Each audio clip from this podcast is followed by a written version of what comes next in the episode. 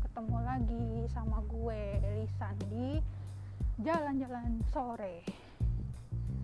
Ya cuacanya hari ini agak-agak mendung. Udah bukan mendung lagi sih agak hujan malah. Agak gerimis-gerimis gitu. Tapi nggak apa-apa. Jalan tetap kita uh, kita jalani. Nggak apa-apa walaupun hujan.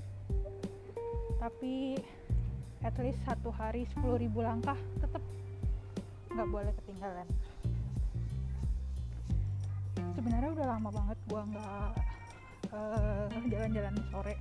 Jalannya sih masih cuman ngerekamnya itu enggak karena waktu jalan-jalan itu gua nggak bawa headset nggak bawa HP jadi cuman fokus aja gitu olahraga gue hari ini mau bahas tentang apa ya namanya uh, schedule kali ya. Jadi akhir-akhir ini gue tuh sempet merasa mumet banget karena uh, sorry agak berisik.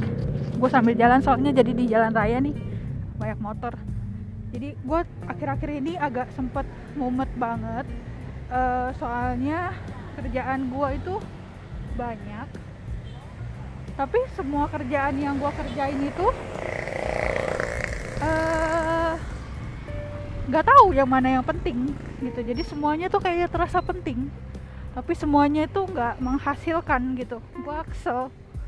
Gue kesel karena gue butuh sesuatu proses yang pasti yang di mana ada uh, ada hasilnya gitu. Dan apa yang gue kerjain dan semua yang gue lakuin ribet-ribet itu semuanya itu tuh kayak stagnan aja gitu. Nggak ada nggak ada kemajuan apa-apa itu menurut gua sebagai yang ngerjain. Dan gua udah lakuin itu selama hampir satu bulan sampai akhirnya gue tuh capek banget uh, burnout ya bisa dibilang terlalu terlalu banyak yang dikerjain sampai burnout.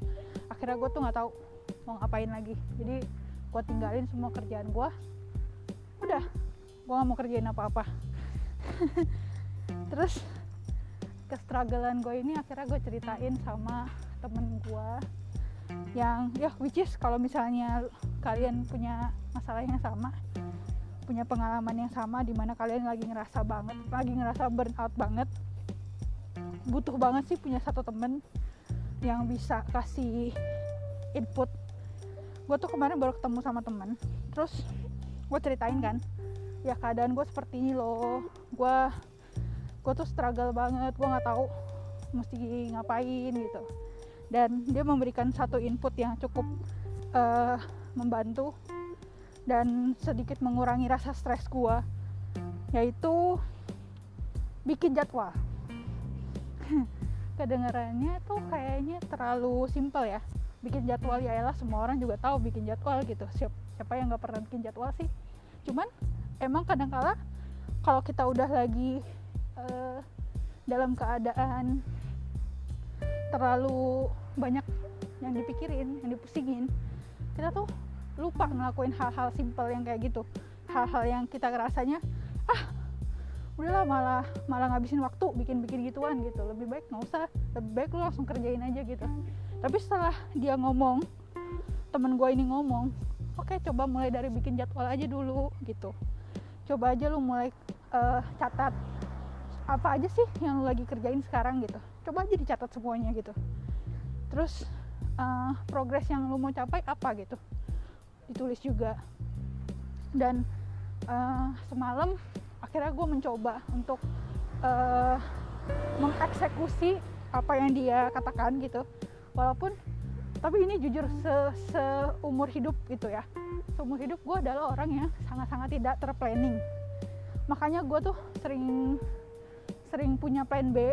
Jadi baiknya itu adalah gue tuh nggak pernah nggak pernah uh, gagal uh, dalam memproses satu kejadian gitu. Misalnya ada kejadian A terus tiba-tiba uh, batal gitu. Ya nggak apa-apa gue selalu punya plan B dan gue nggak pernah kesel gitu kalau misalnya ternyata eh, nggak uh, sesuai ekspektasi atau nggak sesuai rencana gitu. Nah tapi hal ini bisa jadi baik bisa jadi buruk karena yang sesuatu yang tidak terplanning itu kan justru malah uh, apa ya kayak tidak terstruktur kan tidak rapi gitu. Nah sedangkan kan kita hidup tuh harus terstruktur harus rapi gitu. Nah makanya uh, jadwal itu tuh buat gue tuh sebenarnya bikin malas banget gitu. Tapi karena temen gue ngasih tahu ini dan gue emang udah nggak tahu nggak punya jalan keluar gue nggak punya option lain di mana gue harus melakukan apa dulu nih gitu. Karena gue bener-bener udah stres banget gitu. Akhirnya waktu gue ngelakuin penjadwalan ini itu tuh mulai kayak titik awal lagi gitu loh. Oh ternyata selama ini gue tuh salah fokus gitu. Gue tuh terlalu fokus untuk mencapai 1 sampai 10 sedangkan kalau 1 sampai 10 dibagi 30 hari itu masih bisa lu kerjain lah dua hari sekali gitu misalnya tiga hari sekali. Nggak usah sampai lu terlalu pusing ngerjain yang sekaligus banyak. Uh, lu patokin di satu hari lu harus kelarin lu selesaiin gitu padahal enggak itu banyak hal yang bisa lu rangkum lu bagi-bagi. Misalnya yang dari yang paling gampang sampai yang paling susah dari yang paling makan waktunya banyak sampai makan waktunya sedikit gitu. Nah akhirnya ya udah ini sih masih proses ya gue tahu. Gue tahu gue butuh butuh banyak uh, belajar butuh banyak berprogres lagi. Uh, ya hidup selalu naik turun ups and down. Ini masa-masa daunnya gue udah mulai dari uh, kehilangan pekerjaan gitu. ya kalau kalau ada yang belum kenal ya seorang lisan yang hidupnya selalu butuh pencapaian bisa juga mengalami PHK dan ya gue tahu di 2020 2021 corona ini pasti banyak juga yang ngalamin PHK kayak gue. Lu lu nggak tahu mesti gimana lu nggak tahu mau ngapain ya udah schedule aja dulu oke? Okay? ya sekian uh, cerita gue semoga dari cerita gue bisa sedikit menginspirasi. Oh iya gue tapi gue inget ada satu ada satu firman Tuhan di Alkitab. Itu bilang gini uh, gimana ya pokoknya intinya ngomongnya adakah orang yang mau membangun rumah tapi tidak duduk merencan tidak duduk menghitung dan merencanakan gitulah pokoknya menghitung duduk.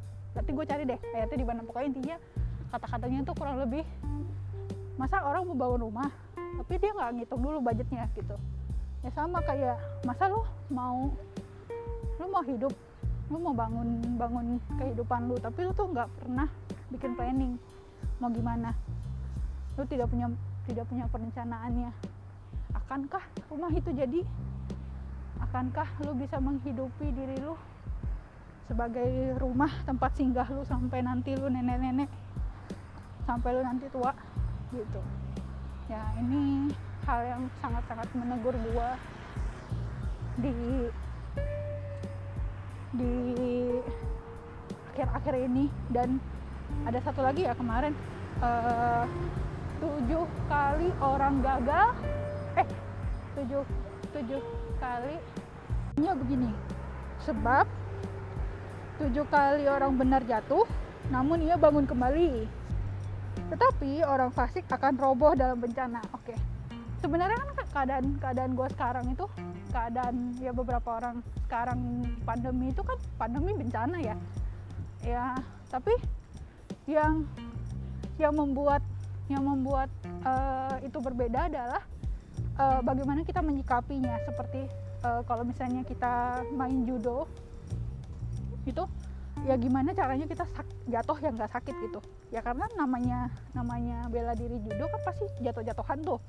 Ya kita kan harus bisa harus bisa mempelajari teknik jatuh yang benar supaya nggak melukai diri kita. Nah termasuk dalam kehidupan kita juga. Kalau misalnya dalam kehidupan nggak mungkin nggak ada nggak ada nggak mungkin nggak ada uh, struggle-nya nggak mungkin gak ada masalah nggak mungkin gak jatuh nggak mungkin gak gagal semua itu pasti akan dialami oleh semua orang.